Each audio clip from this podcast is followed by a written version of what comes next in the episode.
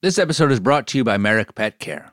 We have a dog. Her name is Sasha. She's almost four. She's a standard poodle. She's got curly, fluffy, soft black hair, and she's very adorable. And she's a part of our family, and we care a lot about taking good care of her. And that includes feeding her high quality dog food like Merrick's. Founded in Hereford, Texas, Merrick has been crafting high quality dog food for over 30 years. Real is Merrick's recipe. They always use deboned meat, fish, or poultry as the number one ingredient. Merrick creates homestyle recipes like real Texas beef and sweet potato or Grammy's pot pie, so you can feel good about what you're feeding your pet. I mean, you know, you come home from being out and your dog is there to greet you, and like that's one of the best things about having a pet. You know, you come home, the dog's happy to see you, and they're hungry, and you want to reciprocate that good feeling they give you, and you walk in the door, you want to give to them in the form of some high quality food. So check out Merrick online or in your local pet store and look for their new packaging with real ingredients shown on the bag and inside it.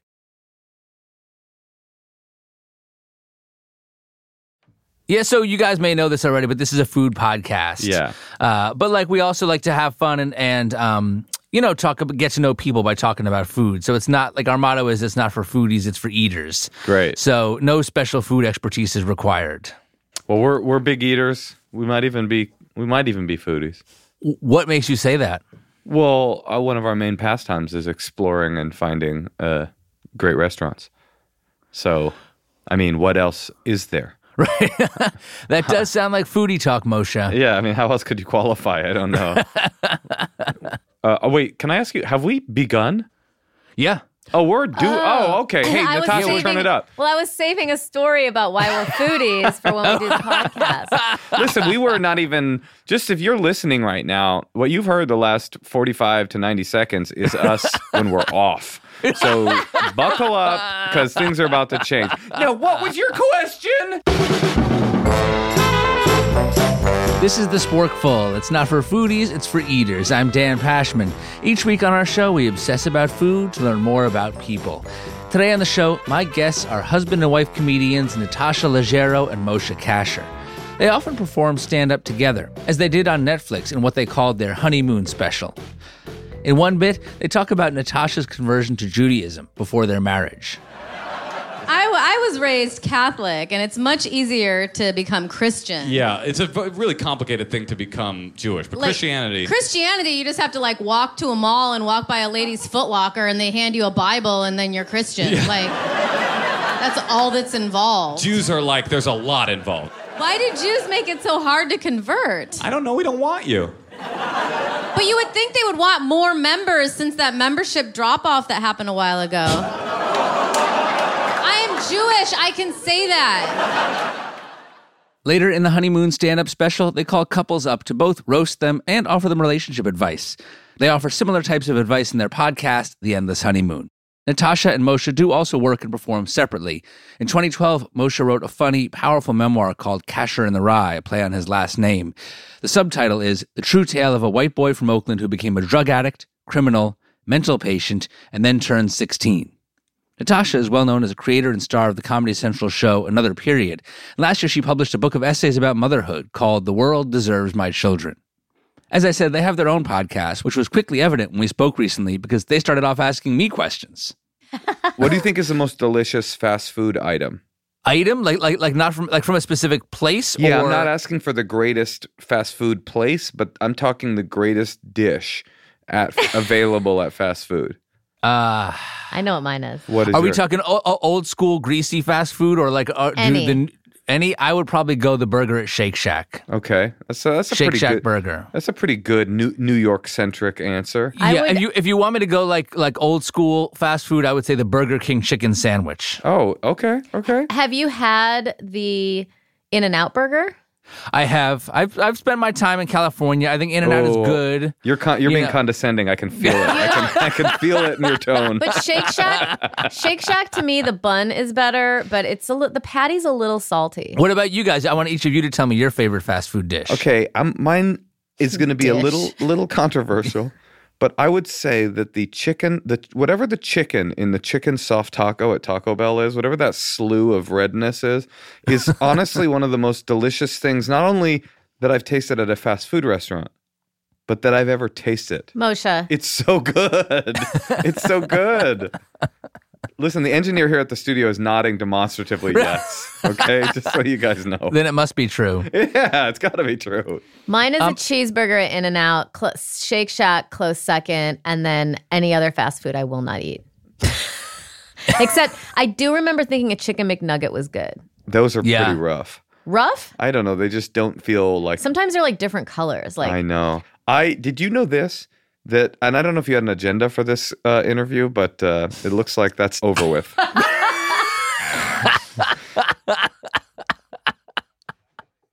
Eventually, the conversation did settle into some semblance of order. I started off by asking Natasha about the foods she ate growing up. I'm from Rockford, Illinois, and I didn't really even have sushi until I was like 23. So Yeah, no. The fancy restaurant that Natasha used to eat at was the local Beefaroo.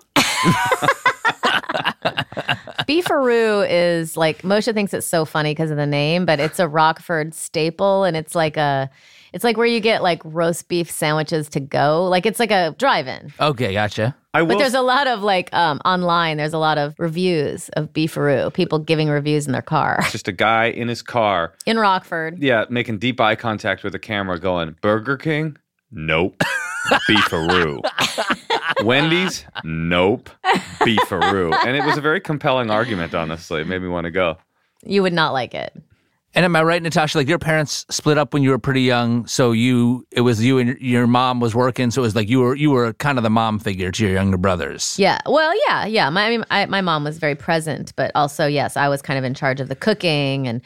I would help, I would iron and I would pack their lunches. And we all went to Catholic school. So they all had like, I had to iron their uniforms. Oh, this is so cute. I cleaned. I babysat. I always had a job. I, I worked at a grocery store.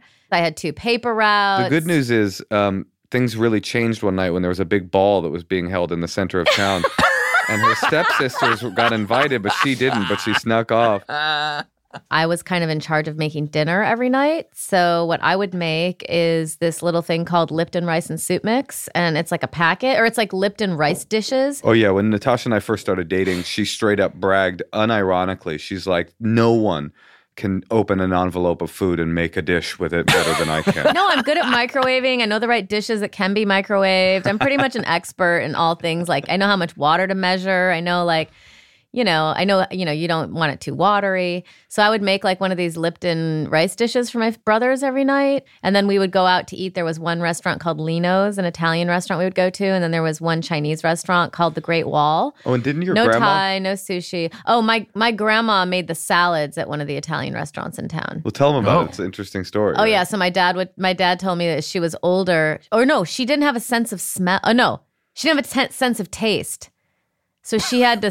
She would make the salad and then have to smell it to see if it was right. Is that how the story goes? If, if, That's what he said because he said What, she what's would your live- recollection of the story, Moshe? I don't know. I remember hearing it and being intrigued, but when Natasha just told it, it felt like a lie. Did it not feel like that to you? No, I remember my dad because my dad made us the same salad when he came to visit, and he told us the story, and then said how she would sniff to see if there was enough oil, vinegar, onion, etc. Mm. And the it's Well- the old style Italian salad, which has like hard boiled egg, chunks of meat, cheese, olive oil, pepper, pepperoncinis, balsamic, that kind of thing. Her dad came up to me the other day. He's like a, you know, classic Italian guy, pinky ring and all that.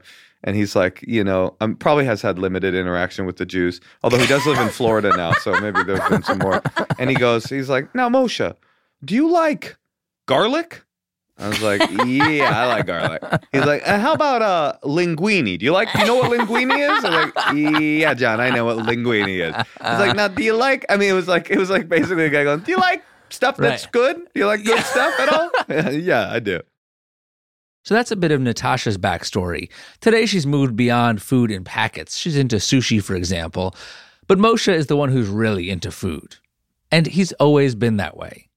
when he was a little boy in San Francisco, Oakland, his for his birthday every year. Oh, keep in mind, by the way, that uh, I I was raised with a, a deaf mother, a deaf single mother who was on welfare. So we're very poor, as she tells you this tale. But also, Mo- all Moshe wanted for his birthday since he was a little kid is to go to a fancy restaurant. So his mom would take him on his birthday every year Yeah, she would say to a like place they couldn't afford. once a year we would go to a, like a kind of a, a high end restaurant and we would have like a special meal on my birthday. So I've been I've been you know um, obnoxiously and pretentiously sucking juices off of my fingertips since I was a very little boy on welfare in Oakland.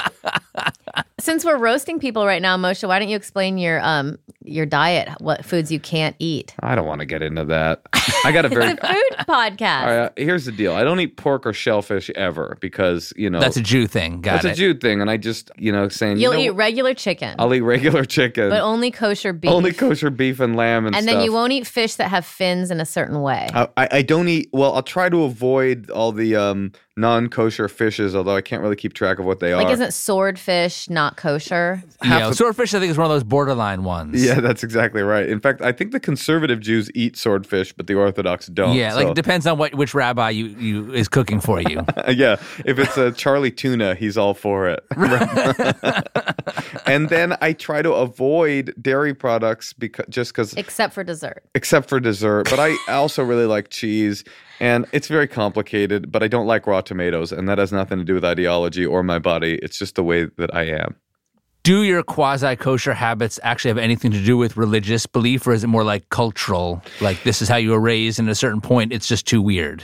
Well, I, the answer is kind of yes to both. Uh, basically, the reason I started making dietary changes with pork and shellfish and kosher stuff is not necessarily because I believe it has any intrinsic value, but because I wanted to infuse my eating, especially my consumption of meat, with slightly more mindfulness. And I thought, you know, here I am, a Jew, I might as well take this system of mindfulness to reduce my meat consumption. Since I want to do that anyway, why not infuse, you know, spirituality of some sort even into my eating choices? Um, Moshe, why did you want to go to fancy restaurants when you were a kid? I don't know why. I I I, I guess I had like a strangely developed palate when I was a kid. There was always something that was really exciting about going to a restaurant, especially I think because we were so poor and so primarily we were. uh, It wasn't really sustenance eating, but it was definitely like you know co-op in bulk bags of beans and things like that. So that when I got an opportunity to experience food, not necessarily as just a uh, staff of life thing, but as an experiential thing, it was like super exciting to me and always was. I don't know where I got that from, honestly, because I'm kind of the only person in my family who's like could be classified as like a, a, a foodie. Right. There was a story that um, that I read that one of you told about a time kind of earlier in your relationship when you guys stayed at a hotel in New Orleans. Well, Moshe I and remember this. we like when we first started dating, we started realizing like, okay, how are we gonna? Because like I like to stay at nice hotels, and Moshe thinks that hotels should cost hundred dollars a night, and so I would just, I guess, lie to him about how much it costs. it's not a. It's So not you, an you would idea. book the hotel and not tell him that it was as, as expensive as it was. Oh no no no no! That's such a charitable interpretation. she would book the hotel and tell me a price that was a lie. That was not the, the right, not the. But then you'd only have to pay like if I told you it was two hundred dollars, you only had to pay a hundred. Because I always tell them, please don't mention the rate when we check in. and then I also tell them, please make sure you don't put a bill under the door. right, and, But, but then this idiot put a bill under the door. Right, and we did get into a fight. Uh, It became a big fight because it was, you know, I, I felt slighted or wronged because it was of the dishonesty or whatever. But it ended up, I think this is what you're getting at. It ended up with a nice uh, pe- Solution. peaceable kingdom solution, which was that I would pay, even though now we have joint checking accounts, uh, we still do this. I would pay for all of the meals and she would pay for all of the hotels and I would never ask how much the hotel was. And it created a harmonious area in our relationship where there used to be friction. And in what's funny about it all is I really thought that I like, you know, I, I, won, but now I realize we eat three times a day. We stay at a hotel room maybe like 10 times a year. And I think I got the raw end of the deal, actually. But but is it are you also Moshe the one where like eating at rest like pick having some sort of power or control or say over the restaurant is more important to you than it is to Natasha? It sounds like like I she, guess- like Natasha, you care more about the hotel, and Moshe, you care more about the food. That's ex- true. That's exactly right. And I think we both sort of identified that. We identified that, like, and I feel like a lot of couples, when they fight, they're fight, you know, they always say that couples are having like the same three fights over and over again. And that was definitely true for us. We were having the same fight about the same issue. And we just found a way to sidestep the issue altogether. I don't think we've really had an argument about money since.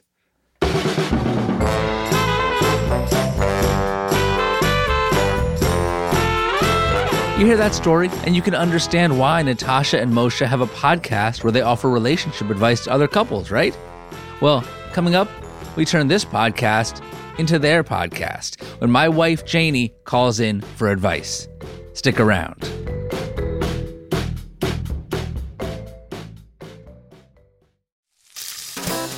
And now, a delicious word from our sponsors. It's very good. In the Pashman household, we're already big fans of Tillamook shredded cheese. In fact, I used it in developing many recipes in my cookbook, and now I'm getting into their ice cream. Tillamook ice cream is made with more cream, so you get smooth and dreamy scoops each time. You may not realize it, but this is why a lot of the store bought ice cream doesn't taste the same as what you get in like in an ice cream parlor. But with Tillamook, they don't skimp on the cream. These people know dairy, okay?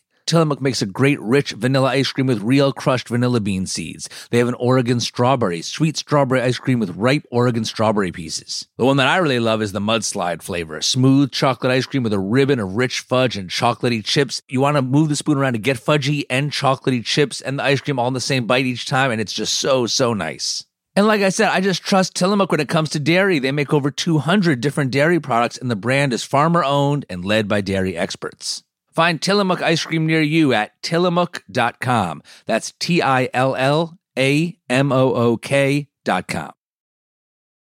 I enjoy a nice glass of wine, but I don't pretend to be an expert in wine. I usually just want a wine that's high quality, delicious, and not too expensive. And to me, that's Bogle Family Vineyards. And here's the thing about Bogle this is a third generation family owned winery from California that makes exceptional wines for about 10 bucks a bottle. Bogle wines consistently earn Best Buy designations and high ratings from Wine Enthusiast. And let me tell you something the folks at Wine Enthusiast, they drink a lot of wine, they drink a lot of fancy, expensive wine, and yet they still keep giving great ratings to Bogle. And Bogle Vineyards has so many different kinds of wine. Whatever your mood, whatever you're eating, there's a wine for you. They got this great Pinot Grigio that's crisp and fruity, goes well with spicy foods, with fish. They have a classic Chardonnay that's balanced, amazing with a pork tenderloin or butter chicken. I like to take that Chardonnay and do what Jacques Pepin taught me: a couple of ice cubes in your glass of Bogle. If Jacques Pepin says it's okay, then it's okay. And there's the Bogle Pinot Noir, refined and elegant with bright fruit and about as food friendly as a red wine can be. You're not going to believe it's only $10. Neither will your friends if you tell them. So pick up a few bottles of Bogle wherever you buy your favorite wines. Please drink responsibly. Are you ready for warmer weather? I know I am. But is your wardrobe ready? I just stocked up on spring and summer clothing at Quince. And let me tell you something. I'm feeling great about everything I got.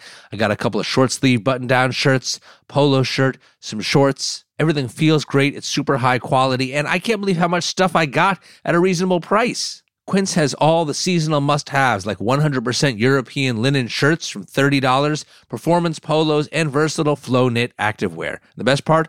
All Quince items are priced 50 to 80% less than similar brands. And Quince only works with factories that use safe, ethical, and responsible manufacturing practices, along with premium fabrics and finishes. Whatever you need for the spring and summer, Quince has your back. Upgrade your wardrobe. Go to quince.com slash sporkful for free shipping on your order and 365-day returns. That's Q-U-I-N-C-E dot com slash sporkful to get free shipping and 365-day returns. quince.com slash sporkful. I just got a very wonderful shipment of goodies from the folks at Reese's. And let me tell you something. These people remain the absolute worldwide leaders in bringing together chocolate and peanut butter. Of course, we know that peanut butter cups remain transcendent. But have you tried the Reese's sticks? They're wafers with peanut butter in between each wafer, all coated in chocolate. I mean, the combination of sweet chocolate and salty peanut butter just brings people joy, and the folks at Reese's do it better than anyone. So shop Reese's peanut butter cups now at a store near you, found wherever candy is sold. Welcome back to the Sporkful. I'm Dan Pashman. In last week's show, reporter Samia Bouzid tells the story of how couscous became a political lightning rod in France. Couscous is one of the most popular dishes in France, but it's also a symbol of North African immigration, which in some quarters makes it controversial. Can couscous ever become a French food? Samia's mother emigrated to France from Algeria, a former French colony. She remembers trying the dish for the first time at a restaurant. The grains weren't cooked. You have to steam it, you have to take the time to cook it, but it was uncooked. And all this meat, these greasy merguez sausages, this chopped meat, everything was so oily. It was unbelievable. In this episode, Samia looks at what happens when foods like couscous, banh mi, and pho get adopted into French culture, and how people from these formerly colonized countries feel about it. That episode's up now. Check it out. Now back to my conversation with comedians Natasha Leggero and Moshe Kasher. Janie will join us by phone in a few minutes, but first, we have a little more ground to cover. As you heard, Moshe is Jewish, Natasha converted to Judaism when they got married. I wanted to get their quick takes on some Jewish culinary staples. So I picked a few entries from Tablet Magazine's list of the 100 most Jewish foods and told Natasha and Moshe it was time for a lightning round. All right, let's do it. Lightning round. Okay, What- lightning round. First up, Hydrox cookies. That's a Jewish food? Oh, those are the ones that don't have pork in them. Right, well, Oreos are now kosher, but originally Oreos were not kosher, and actually Hydrox came first before Oreos. Yeah, I remember we could eat those, and I remember there was a Muslim kid in my class named Khalil, and the one thing we bonded over was that we both couldn't eat Oreos. So yes to Hydrox, yes to Khalil, yes to Islam. Natasha, I don't know. Any- They seem like they might be dry. without the pork fat, without the gelatin or whatever it is. Yeah, I'm good. I'll All right, pass. next one. Matzo brei. Don't get it. What? like, like, I know you're so many people, not- who are like, it's so delicious, and then every time it comes, it's like wet crackers. I know. I want to like it. It's a food that I want to like. Another one on the list. The used tea bag. What? These are the Yes, top. Wait, foods. is this the top sex positions? This is Tablet how bad magazine- Jewish food is. Used Tablet insists that this is a Jewish thing to like g- make tea from a tea bag and then put the tea bag aside and save it so you can use it to make tea again later. That and I doesn't can sound say like that- a Jewish food. It sounds like a Jewish stereotype. I know. Although I have to tell you that my wife uh, takes, she makes herself tea in the morning, and the tea bag stays in the glass, and she refills the water over the course of the day. But she would probably say that it's. Um, just because she likes it not too strong, not because she's trying. Well, she may she's pretty frugal. She may be trying to save money. and it's a bargain. All right, one more for you. yep, Rosh Hashanah, the Jewish New Year, just passed. sure. Apples and honey. The best, best combo of all time. What's even better is what you serve it with, which is grilled cheese or fried foods. Wait, no, that's Ooh. Hanukkah. I think Wait, you're wh- mixing. what didn't we have apples and honey, and then also we had grilled cheese with that it? had nothing to do with Rosh Hashanah. That's what we had on hand. honey.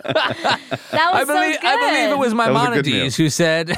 Um, no, but that sounds like a great idea, though, Natasha. I think that you're right that the the cool crisp of It was the apple delicious. and the sweetness of the honey would go really well with the grilled cheese. I think that makes total sense. and also, uh, grilled cheese with honey on it is not bad at Yeah, all. we should always do that for Rosh Hashanah. Really good.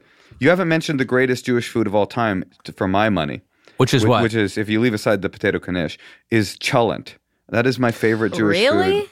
It's you know Jewish. It's basically Jewish stew, and it's the most delicious thing we've done. Matzo ball soup. That's what I pick. That's pretty good. matzo ball soup's your favorite, Natasha? yes, How fluffy or firm do you like your matzo balls? Great question. Thank you. firm but fluffy. Oh, great answer. I don't want that- it falling apart. Like I like that it's like a gonna be like a ball sitting in the pit of my stomach eventually. But you know, you don't want it to be like hard. Right. So maybe you, you like a bigger matzo ball that's going to have more textural variation between the perimeter and the center of the ball. Yeah.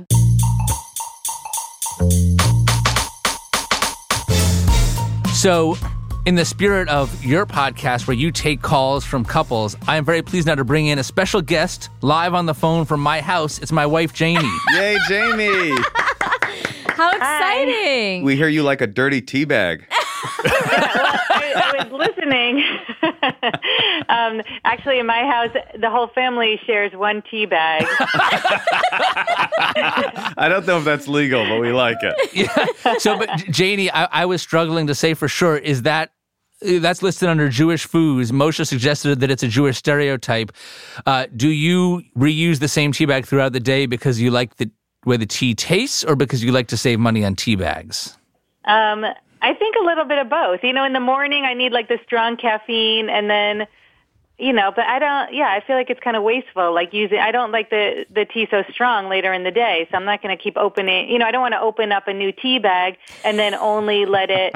Um, you know, like keep it in the water for like a minute and throw it out. So I'll just reuse the same one. Sure. I mean, tea bags are expensive. You doing PG tips or what? yeah. What do you? What's your What's your tea game look like? Lemon Big- lift is what I use in the morning, and then I love lemon at night. Wow, you're healthy. That's your that's your jolt of caffeine. Yeah. That's impressive. Sometimes you just need a little lemon lift in the morning. Have you heard of coffee, by the way? I feel like I need coffee at like two o'clock in the afternoon. Yeah, yeah. So, but sometimes, like, if I'm home in the afternoon, you'll say, like, "Oh, I'm really tired," I, and you know, as if they're like, like, oh, what, what? If, if only there was a solution to this problem of feeling tired. and I'll say, "Well, would you like me to make you a cup of coffee?" And you'll say, "Oh, right, coffee. That's the thing." and then I usually make you a, a cup of coffee, and then what happens to it? I mean, I I drink it, but it sometimes sits there for a while. Yeah, I think we're usually- getting into your pet peeves. Or you, Yeah. Right. I mean, yeah, I don't know what you want me to say. Do you want me to say drink or drink it? Either drink it too fast or not fast enough. Yeah. Well, I, gotta- often find half of it sitting around the kitchen like six hours later, and then I have to dump it. You guys seem like uh, what I would call a happily married couple. Um, uh, Moshe and Natasha, is there information that I can like? You guys take the lead here now. Pretend it's your show. Like, what questions? What questions do you have for us? Janie, do you have a pet peeve? yeah. What do you guys fight about the most that is not your fault? Nothing is my fault. I believe her. What? But what's your most common fight about that you would say is not because of something you do, but because you know? Well, I I don't know if Dan would say it's it's probably not a common fight, but it, there is something that I do that really drives Dan kind of nuts. Um, you know, one of my pet peeves is that I really don't like when dispenser like soap or lotion dispensers like the pump doesn't go to the bottom so there's like a lot left but you can't pump it out so i put water like the soap and like the dishwashing stuff i put water in to the bottom of it Sounds kind of Um, like your tea it- Yeah, situation. yeah i know this is seeming oddly familiar. Right? You're like, if I can't get Yeah. the last little drips of soap, I'll just dun- I'll just Yeah. dip a little tea bag in there and swirl it around. so wait, so Dan, you don't like it when she does that because I it- wouldn't like it either because then it waters everything down. Watery exactly. soap. Like, I, I go to wash my hands. Like I want suds. I need to see suds and soap on my hands to feel I like I'm cleaning them. And I go and I squirt the soap dispenser on my hand. And this, and also because the water is, uh, well, because the watered down soap is. Of course, more watery. Um, it shoots out of the soap dispenser it, with more uh, force. 'Cause Yeah. it- so you press down the dispenser and it shoots out this like soapy water that, that hits me like in the shirt, like, like drills me in the chest for the drill, first squirt. drills you in the Yes. chest, Dan? How how how weak weak limbed are you? You're like, ow, soapy water. It drills. the, the wound is deep, Moshe. It's very deep. I'm okay? du- I'm Yeah. doubled over on my kitchen floor, crawling to a matzo ball to label to, to just ladle a little bit of soup on it to get some more energy for the rest of my day.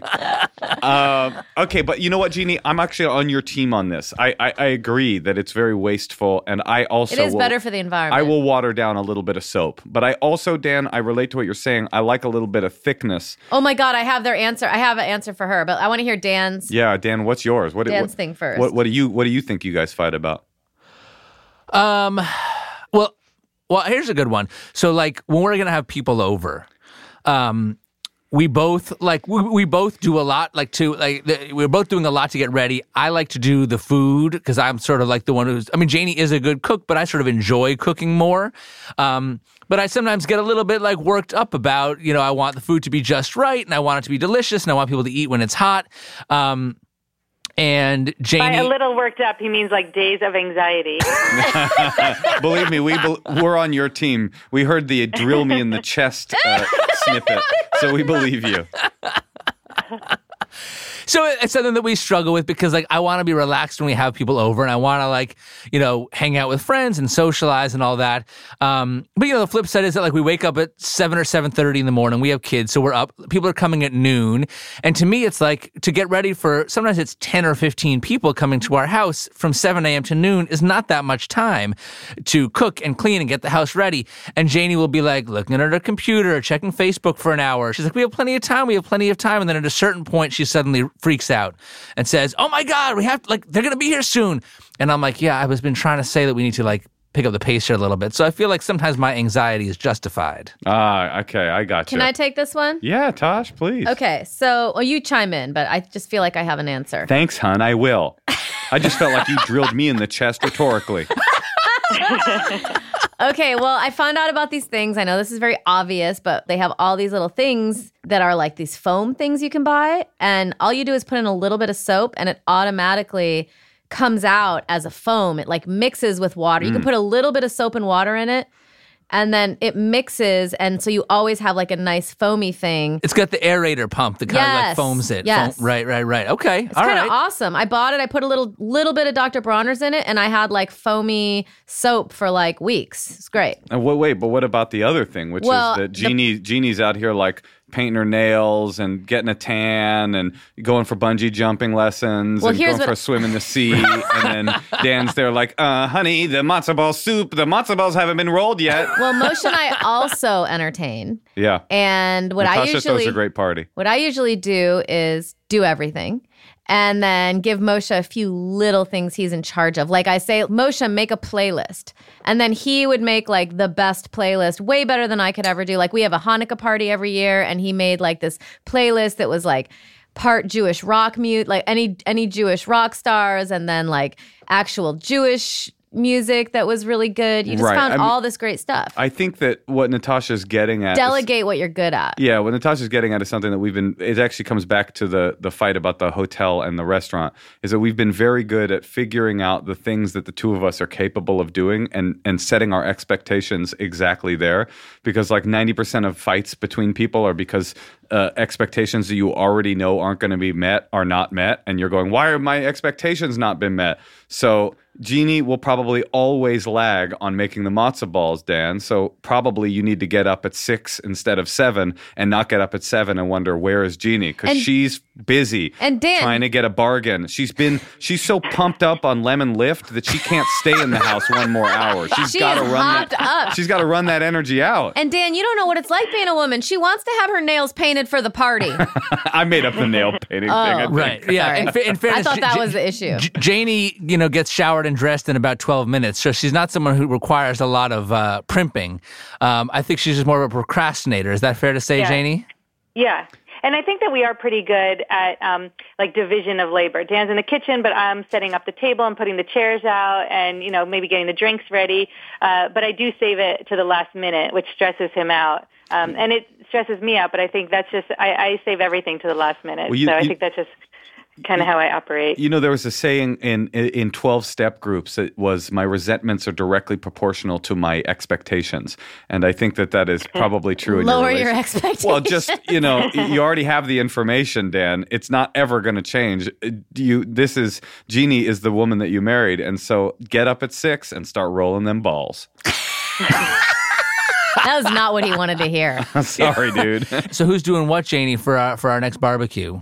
Dan's Um, doing it all. you- You're cooking the pork chops, and Jeannie's buying the foam. Well, how expensive is this foam dispenser? Uh, You get out of here. It's about like, just to put it in terms that you'll understand, it's about probably will cost you about 42 tea bags. 42. well, Moshe, that- Moshe, that's about two years worth of tea bags. That's a lot. You're right. I said too many. I, I overshot. There's no way you guys, you know what? Maybe you should, guys should look into relationship counseling. All right, well, uh, Janie, thanks so much for calling in. You're Thanks, great. Janie. Thanks, Love Janie. you. Thanks. Love you. Thanks. Bye. Love you. Bye. All right. Well, uh, Moshe and Natasha, thank you guys so much. I love all your work. I love the podcast. Oh, thank you. Thanks again, you guys. Really appreciate it. Take Thank care. you. Bye-bye. All right, Bye. bye. That's Natasha Leggero and Moshe Kasher. You can find the Honeymoon stand up special on Netflix. Their podcast is the Endless Honeymoon Podcast, and they also have a YouTube channel for their podcast. That's at youtube.com slash endless honeymoon. Next week on the show, I head to elementary school to find out what kids really talk about at lunchtime. And my friend Kenji Lopez Alt tells me how he packs lunch for his kids every day using a popular maybe a little controversial item the bento box. That's next week. In the meantime, don't forget to check out last week's show all about Couscous Gate. Yes, they really called it that when a far right politician in France ate couscous because couscous is seen as a symbol of North African immigration. It's a complicated issue, and we explore it. Check it out. This show was originally produced by Anne Saini and Ngofeen Mputubwele and edited by Peter Clowney. Our team now includes senior producer Emma Morgenstern and producer Andres O'Hara. Our engineer is Jared O'Connell. Music help from Black Label Music. Sporkful is a production of Stitcher Studios. Our executive producers are Colin Anderson and Nora Ritchie. Until next time, I'm Dan Pashman. I'm Rachel from Scotch Plains, New Jersey, reminding you to eat more, eat better, and eat more better.